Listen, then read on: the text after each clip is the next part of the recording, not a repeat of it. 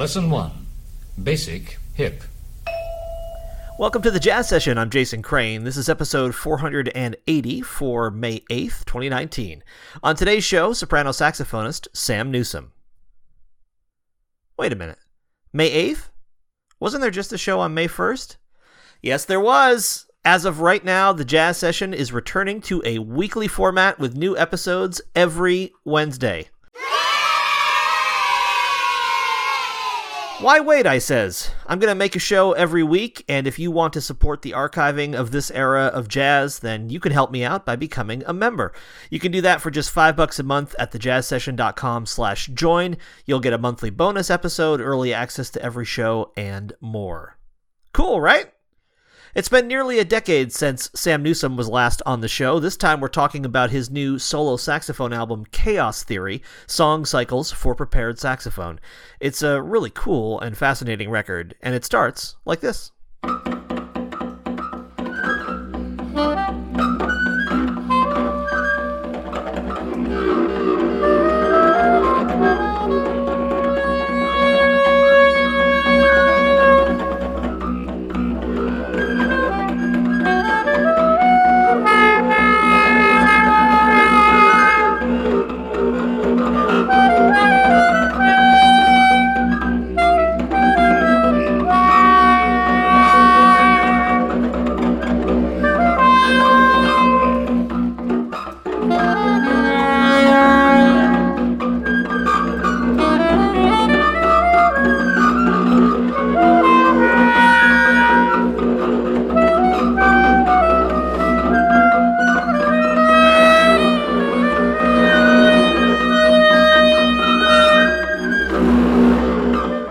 Excited to welcome back to the show Sam Newsome. He's got a new solo saxophone recording called Chaos Theory: Song Cycles for Prepared Saxophone.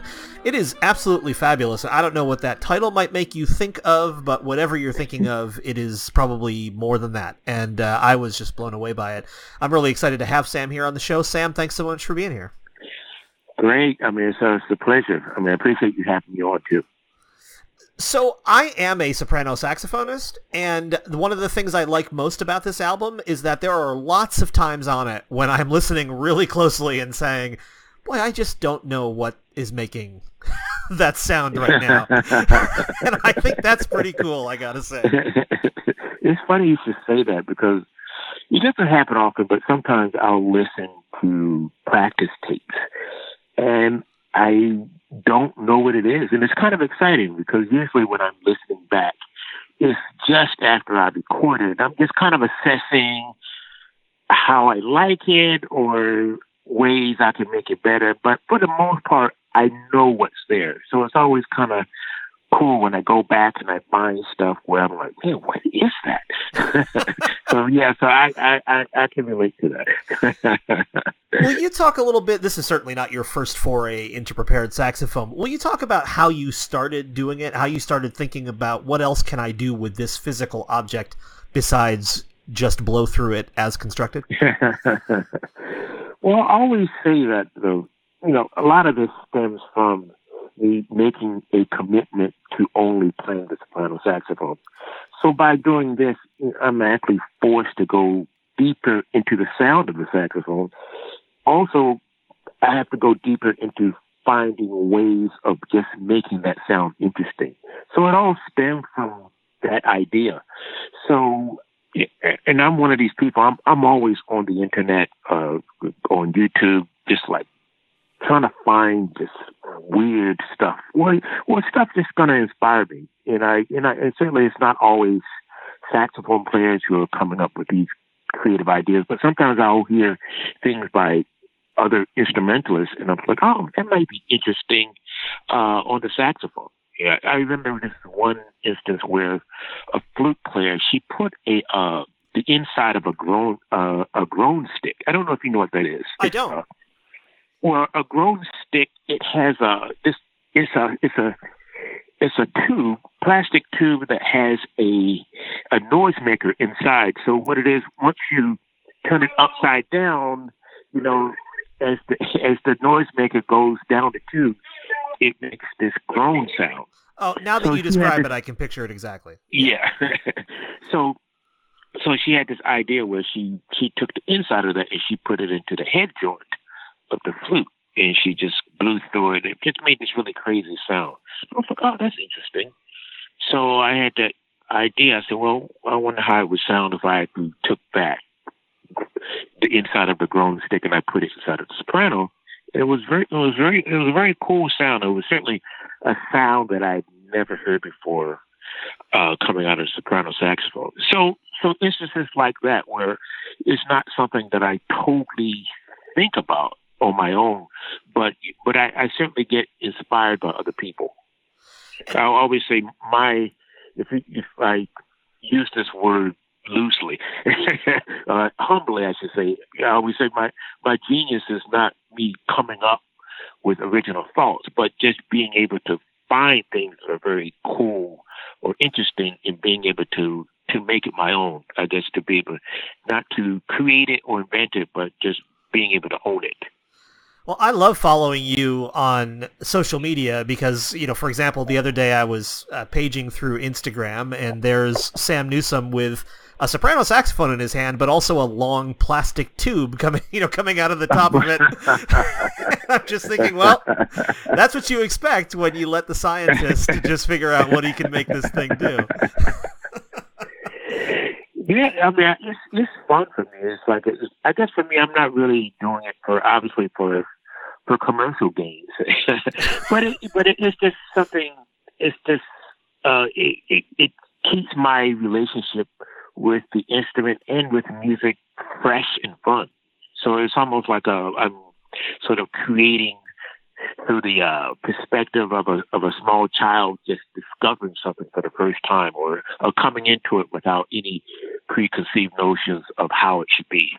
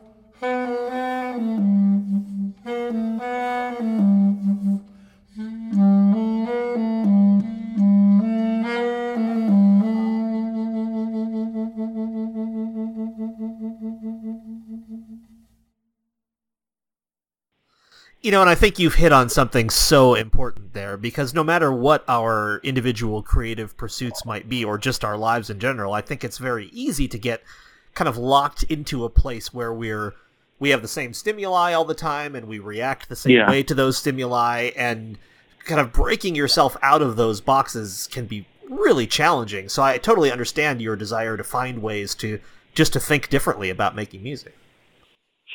Yeah, absolutely. And yeah, I mean, for me, I mean, part of my struggle is wondering if I should actually rein it in.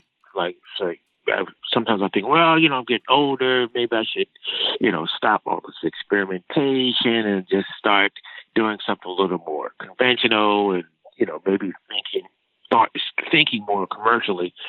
But then I think, you know, that wouldn't be much fun for me. So I thought, well, maybe that will be my sound. That will be my brand. Like, that will be what people will know me for. Like, someone who is on a tireless pursuit of finding new sound rather than having a particular sound and sort of exploiting that throughout the duration of my career. You know, just be known as someone who has a sound or sounds that are constantly in flux. I think that sounds really exciting to me. Although you could probably make a case that after you've done that for long enough, that, I mean, I know you've done like the Monk and Duke record or whatever, but you know, if you made a conventional record for you, that would be as out of left field, you know, as anything else. So. Yeah, absolutely. It's funny you should say that, because recently I've been posting on Facebook just videos of me playing over standards, and I'm actually always surprised at like how excited people are to actually see them, because it's like normally if I post something, maybe 3 people might share it or something like that, but then I'll post something of me blowing over whatever every quarter May, and it's like 20 shares and everybody's talking about it, and I think just because they don't get a chance to hear me do that very often, so it's like you said, like that me playing over standards can be as coming out of left field as someone else putting tube extensions on their instrument. Yeah, I don't know who I'm paraphrasing when I say this, but the beautiful thing about freedom is that you can be free to play inside conventions as well as outside of them. Yeah, absolutely.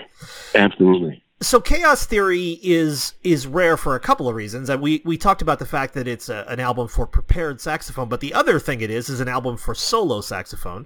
And again, this is certainly not your first foray by any stretch of the imagination into that world. But this could easily be my own ignorance, but I don't know of all that many solo horn players who do it with the regularity that you do. I mean, you play live on solo saxophone quite often, you record on solo saxophone, and I just wanted to ask you about that. What particular challenges or what particular joys and opportunities it presents to you?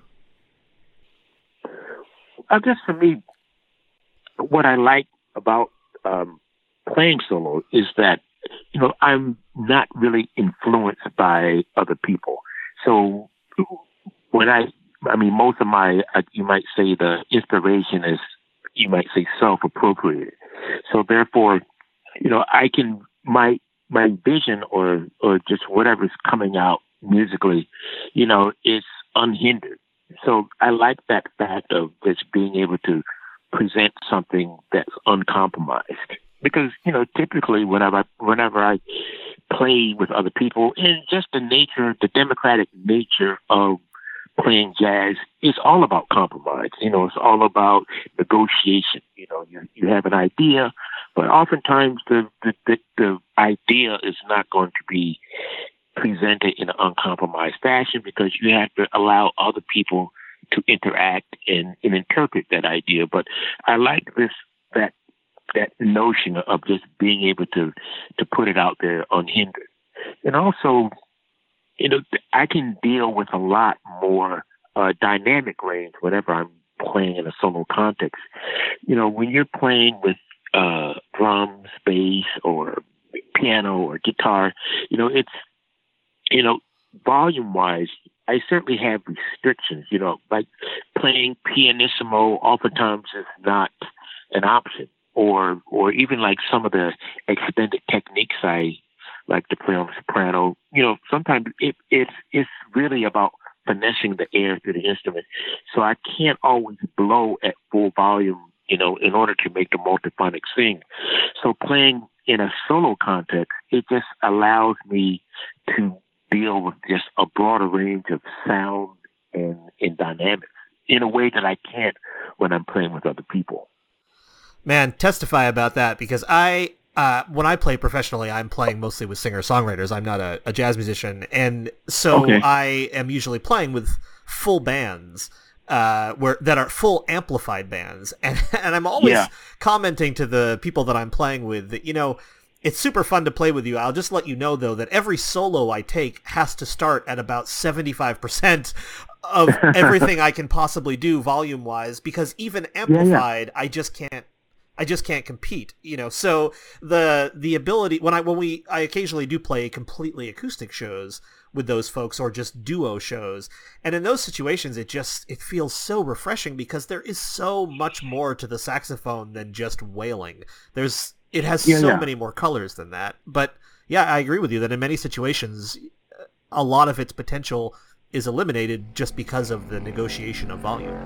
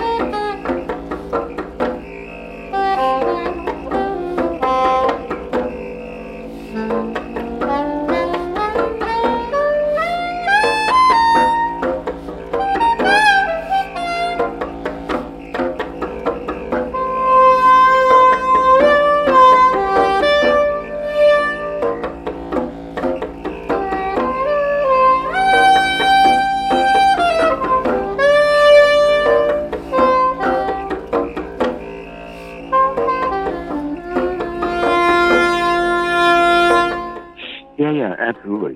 I mean, it's like, I can't think of there are just so many situations where maybe even things that I play solo that I would try to do that with a group. It just would not work, simply because of the volume. Like, for example, with the tube extensions, sometimes I'll have something that causes the soprano to sound maybe a couple of octaves lower. So, as you know, the lower it gets, especially, when it's the soprano sound is being lowered, it's a very low volume. So it's like even coming through a PA system, there's still a lot of subtleties to the sound, and it's not like me playing a baritone saxophone. So there's just the overall volume is still very soft. So when I'm playing, with a bass and drummer, it's like all of those subtleties get lost. And a lot of times I can't even play what I originally intended to play. I kind of have to play what I'm able to play, giving, I guess, the volume constraints. So again, it goes back to just not having to constantly compromise the sound that I'm going for. When I put Chaos Theory on for the first time, I guess we all fall into these patterns. I thought that I would have a pretty good idea what to expect, and I was really happy with the way that the album again and again kind of confounds those ideas. It's certainly, I think, if people just listen to us talk, and luckily they're hearing samples from the album during our conversation, so hopefully some of what I'm about to say has already been conveyed by the music itself. But I think if you just said, oh, it's an album of a saxophone that's been made to make weird noises and it's by itself, a lot of people would think like, okay, that sounds terrifying, and I have a general idea what it's going to sound like. And the album again and again just forces you to confront the fact that there's so much you can do. Like, for example, there are times when this is like an almost danceable record, and not almost, I think there are some grooves on it and things like that. Right, yeah. It's, I'm not in any way saying that you have to have those things for the album to be listenable. I'm only saying that the fact that that can be true on an album that is for solo prepared saxophone is kind of great.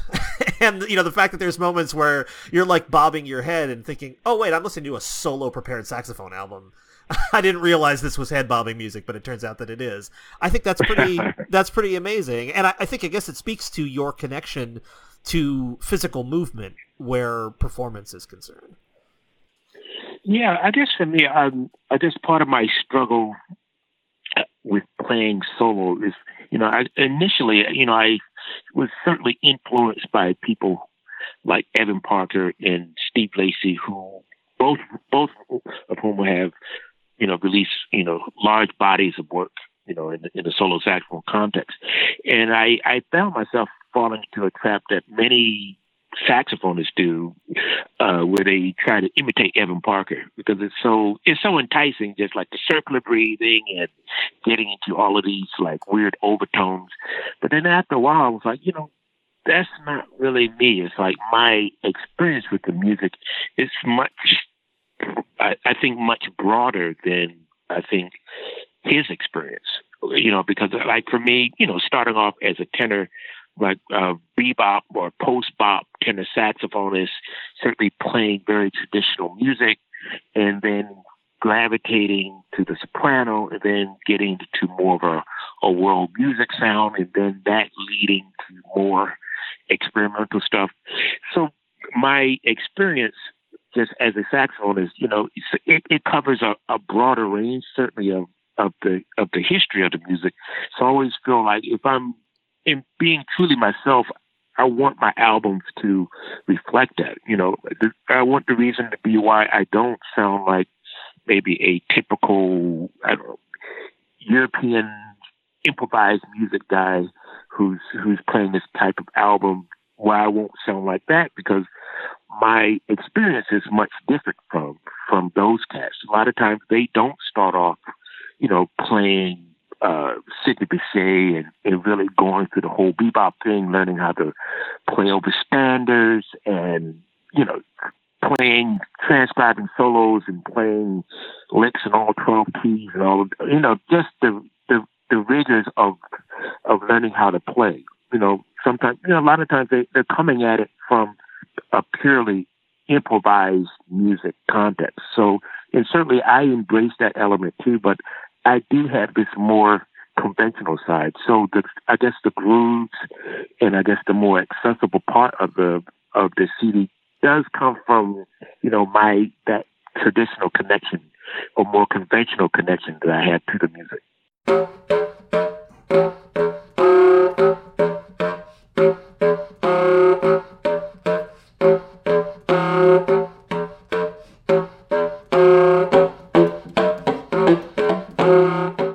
Take a break from the music to talk about membership.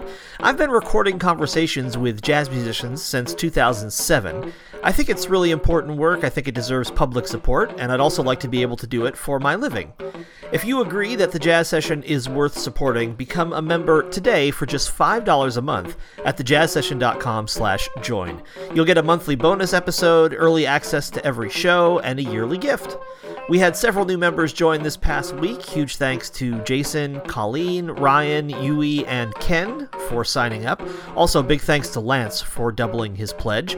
Help me make the show for decades to come by becoming a member today at thejazzsession.com/join. Now, back to the episode.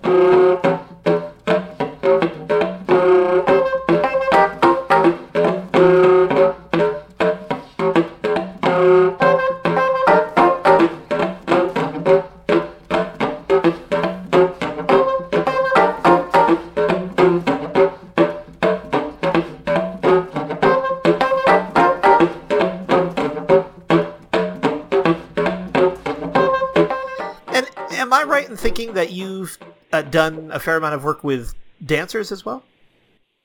Oh, absolutely. I mean, at the moment, I'm actually working with the Mark Morris Dance Company. Oh, wow. He was a couple of years ago, he was commissioned to do a piece for the 50th anniversary of the Sgt. Pepper's Lonely Hearts Club Band album. And it was debuted in Liverpool. So Ethan Iverson wrote the music, and I'm a part of that eclectic ensemble. So we debuted it there. It was a big hit, and, you know, and we've been working with the show ever since. They actually just got back from a 7-week tour in the UK. I wasn't able to go just because of long story, but, you know, I have a full-time teaching gig, so I think I should pretty much explain it. Yeah. But, you know, they've given me, you know, dates, you know, well into 2020. And actually next week, May 8th through the 11th, we're going to be at the Brooklyn Academy of Music. So I'm pretty excited about that. What's it like to play and be able to see people kind of physically embody the music in front of you? Well, you know, I think when it's in that context where you have a person from another medium interpreting it, you know, you really get to the essence of the music. I guess it makes you appreciate just the essence of the music. Like, for example, there are certain qualities about improvisation that a musician would appreciate that would totally go over a dancer's head. You know, like someone, like for us, like someone being able to play at breakneck speed or be able to, you know, play Cherokee through the keys, that type of thing. Like that would be very impressive to us as musicians. But if you're a dancer trying to interpret that, like those types of skill sets don't really translate very well and probably doesn't mean very much. So for me, just playing with dancers, I guess it gets me more in touch with, I think, with what's more human and even what's more universal about music. And I feel like I've seen you apply some of those principles of dance to actually your own performances. I mean, in terms of all the way to how you move on stage while playing the saxophone, right? Yeah, absolutely. You know, I mean, I've always been a fan of sort of taking ideas of how we were not supposed to do something and then actually start doing it. Because, you know, as you know, when you first learn to play, you know, your teacher always says, don't move. The only thing that should be moving are your fingers. And certainly I understand why a student would be taught that. But I always thought, too, well, what's wrong with movement if it's deliberate? You know, it's one thing when it's an uncontrollable thing. And it's certainly if it gets in the way of you actually being able to execute your ideas. But if you can execute your ideas, and then you're moving as a way of enhancing your ideas, then that's a different type of relationship with the movement. And that instruction to not move, which you're quite correct, I certainly also received, is that there are a lot of musicians to whom that would seem absolutely ridiculous. Like, you couldn't imagine saying to you know, some arena level rock band, hey, just stand up there and don't move, or right. You know, to any hip-hop act, you know, just stand there on the stage and say your words and don't move around. You know, we expect movement in lots of other kinds of performances, but I think when we get to kind of instrumental music like this, we like all of that kind of gets tossed into this same recital style basket that seems incredibly limiting. Yeah, absolutely. You know, I was telling my wife the other day that sometimes, you know, I told you earlier, I like to oftentimes go on YouTube and just check out, see what I can find. And I'm sometimes curious how the music, I perceive things, like if I just turn off the sound and just watch them, because I'm very curious about the visual. And in many instances, I'm fascinated how with more traditional jazz, just how visually it looks just very bland. You know, I'm like, musically it's great, but when I'm just watching them play, like, it's just nothing there. It's nothing interesting for me to look at. Whereas I feel like with other types of music, you know, there seems to be more movement. I mean, there's more of a visual component to the music. For example, classical saxophonists are very exaggerated with the movement. I mean, to the point where it almost seems a choreograph. And as you mentioned, with rock bands, with rock saxophonists, or even experimental people who play more experimental music, there tends to be more of a visual component to the music. So, I mean, and I certainly purposefully, you know, try to do that because, you know, I mean, for me, it helps to loosen me up. And I also understand from the audience's perspective, like, it gives them something else to latch on to other than what you're omitting musically. I recently, I'm talking about my own musical experience more than I almost ever do, but I hope it's relevant. I recently played in a recital of the music of Sun Ra, and okay. You know, that was done here in the area where I live. And during the recital, we showed videos on the wall behind us of Sun Ra's band, kind of in between the pieces that we played. And well, you do not have to watch too much of Sun Ra's band to realize that the visual element of performance can be really arresting and powerful. I mean, that, absolutely. You know, without ever letting go of the quality of the music, they were able, my guess is, to interest people who might not have otherwise been interested because they had such a strong kind of thematic visual element to their performance as well. I mean, I think that reached across lines to bring in other people who the music alone, you know, just on record might not have been enough for, because there's just something about watching them that you just can't look away from. And, you know, obviously I'm not suggesting everyone needs to wear, you know, brightly colored hats and rhinestone robes and everything. I'm not saying they shouldn't either, but in any case, I think there is something really powerful about that and about being able to be drawn into the performance of it, not just the sound. Yeah, absolutely. You know, I mean, I think some of it too stems from the resurgence in jazz that happened during the 1990s, you know, because that's when there was a lot of young people who were very excited about playing more traditional jazz. They didn't necessarily feel they had to go the commercial route of playing smooth jazz in order to make a living. So, you know, they were more, I think there was certainly a much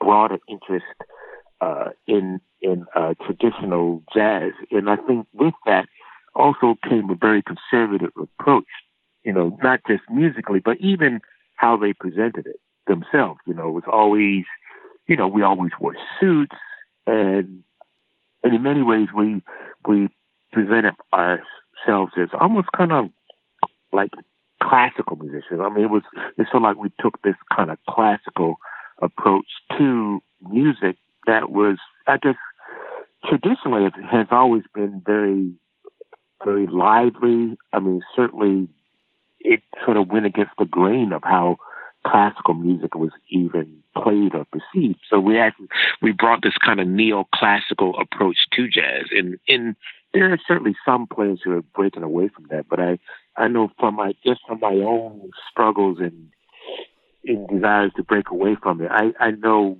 that I came into it through that movement, and so I understand why a lot of players, you know, still present themselves in their music in that way.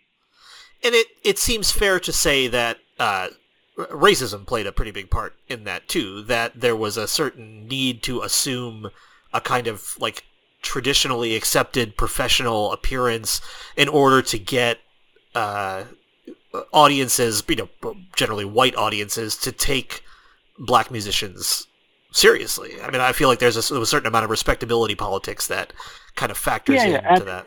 Yeah, absolutely. I think maybe we both can agree that I think, you know, certainly Whit Marsalis was spearheading this idea. You know, it went in coming from classical, you know, and I think one of his frustrations was always that jazz was never really perceived or was given the same respect as classical. So I think for him, part of his mission has been bringing sort of that same perception of classical music to jazz. But in some ways, I feel like it has hurt the music in that, you know, I think certain generations, you know, they lost touch with the vitality of it. So it does come across as being sterile at times.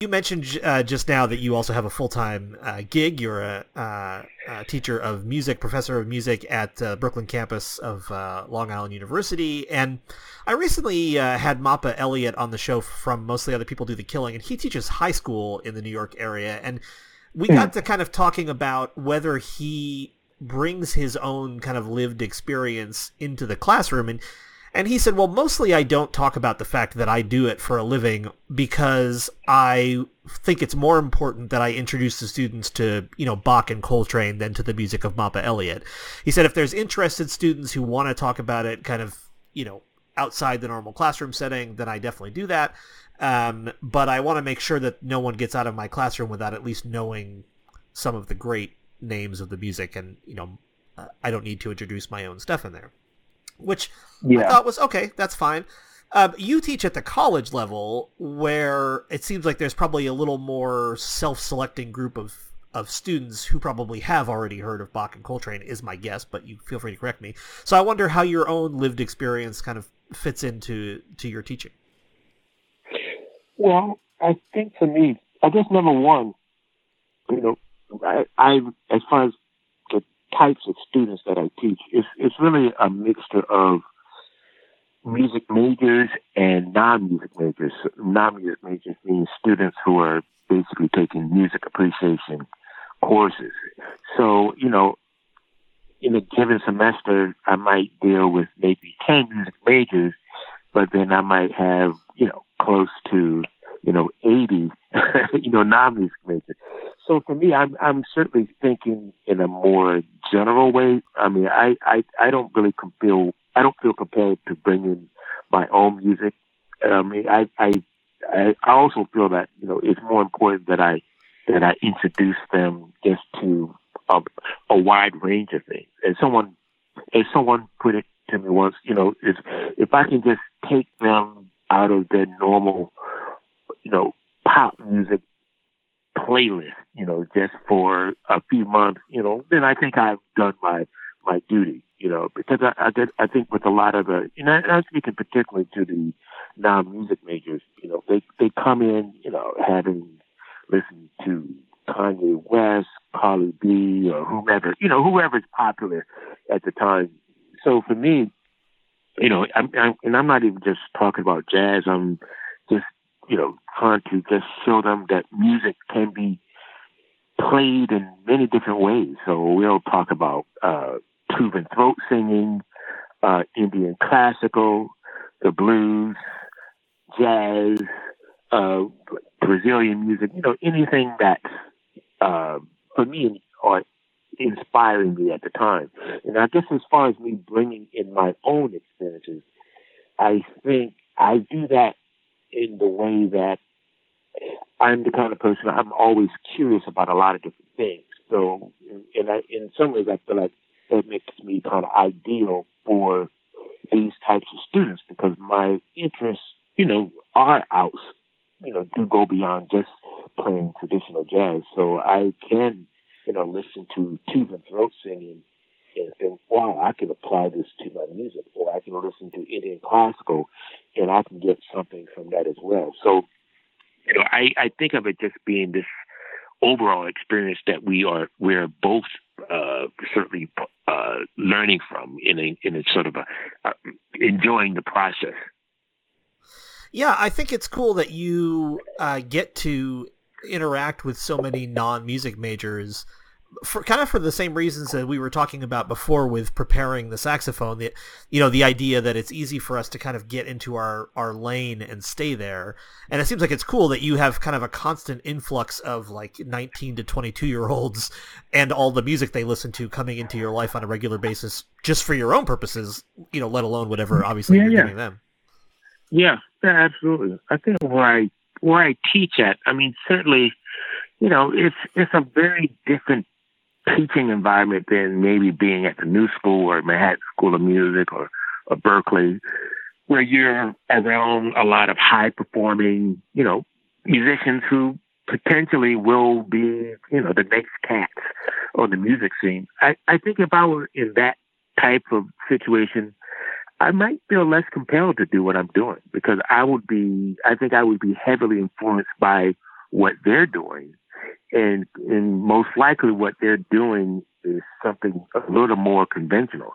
So I'm kind of here in my own world, just sort of, you know, just following my own creative instincts. So I really don't have those types of influences. So I don't come into work every day and I have to teach an 18-year-old saxophonist, you know, who wants me to help him decipher, you know, a Chris Potter or Mark Turner solo.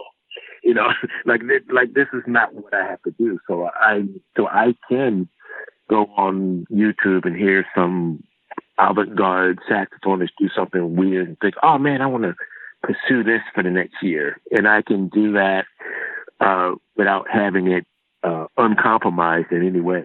So it's a, I always tell people, because they think, oh man, it would be great if we had this type of student, or maybe we should try to get, like, people talk to me about trying to get jobs at other places, you know, that where they do have more of a larger body of those types of students. And I'm almost like, well, you know what? This actually works for me. You know, it's like I understand the lore of those other types of institutions, but I think that's for my own creative vision. I think being away from that actually helps me to stay original. You know, I don't get caught up in the rat race of trying to stay on top of the, you know, what the latest flavor of the month, quote, Greg Osby, you know, saxophonist is doing. You know, I'm just able just to follow my own, as I say, my own creative instincts, creative intuition. That sounds pretty darn cool to me.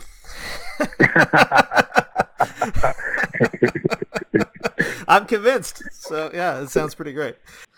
Sam, you mentioned toward the beginning of this interview some live shows that are coming up. If folks are listening to this on or about its release date, this is May 8th of 2019. So when can folks see you play?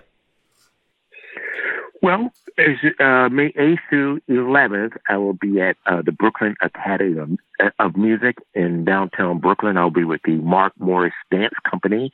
We'll be performing, I guess, our New York debut of the show Pepperland, which is him reimagining the Sgt. Pepper's Lonely Hearts Club Band album.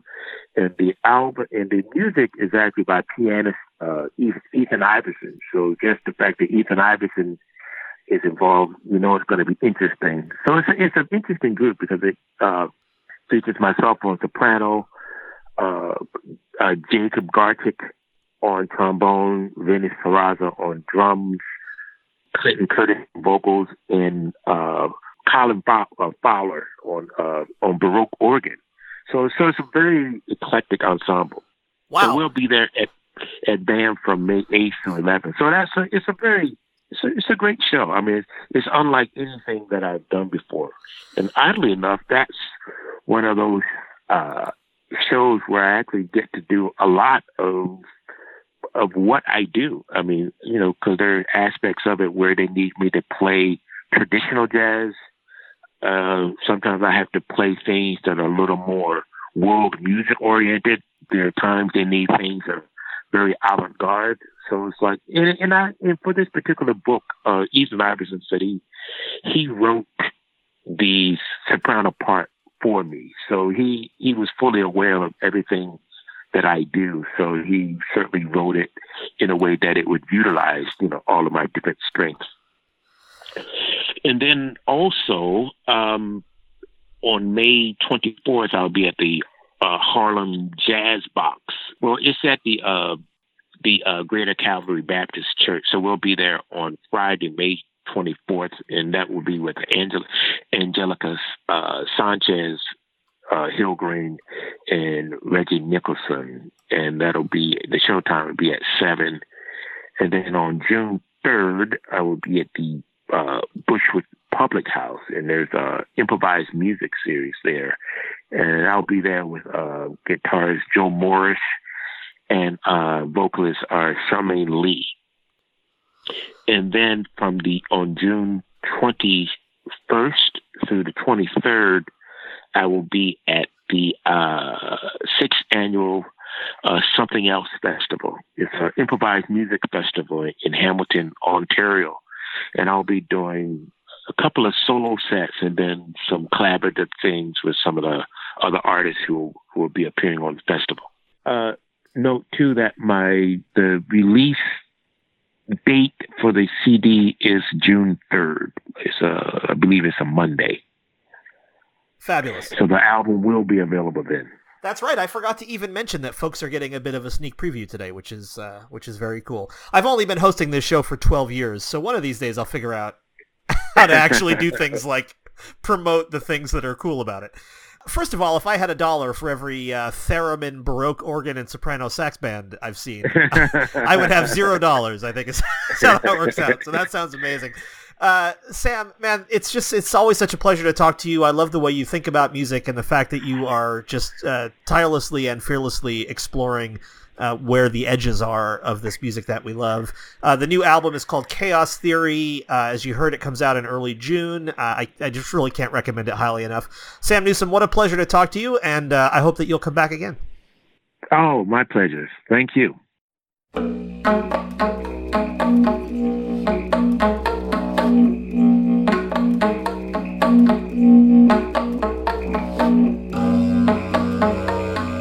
And that's the show. Thanks to Sam Newsome for being my guest, to the Respect Sextet for the theme music. Dave Rabel designed the logo. The show is on Facebook at facebook.com/The Jazz Session. It's on Twitter at Jazz Sesh, JazzSesh. It's on Instagram at The Jazz Session. You can find me personally on Twitter and Instagram at Jason D. Crane. Please do rate and review the show in iTunes or wherever you get your podcasts. It really does make a difference. Become a member today at thejazzsession.com/join and sign up for the newsletter, which you'll find at thejazzsession.com. Just click on the newsletter tab at the top. New episodes now coming out every Wednesday. Coming up on May 15th, drummer Daphne Sprieto. Come back next week for another conversation about jazz on The Jazz Session.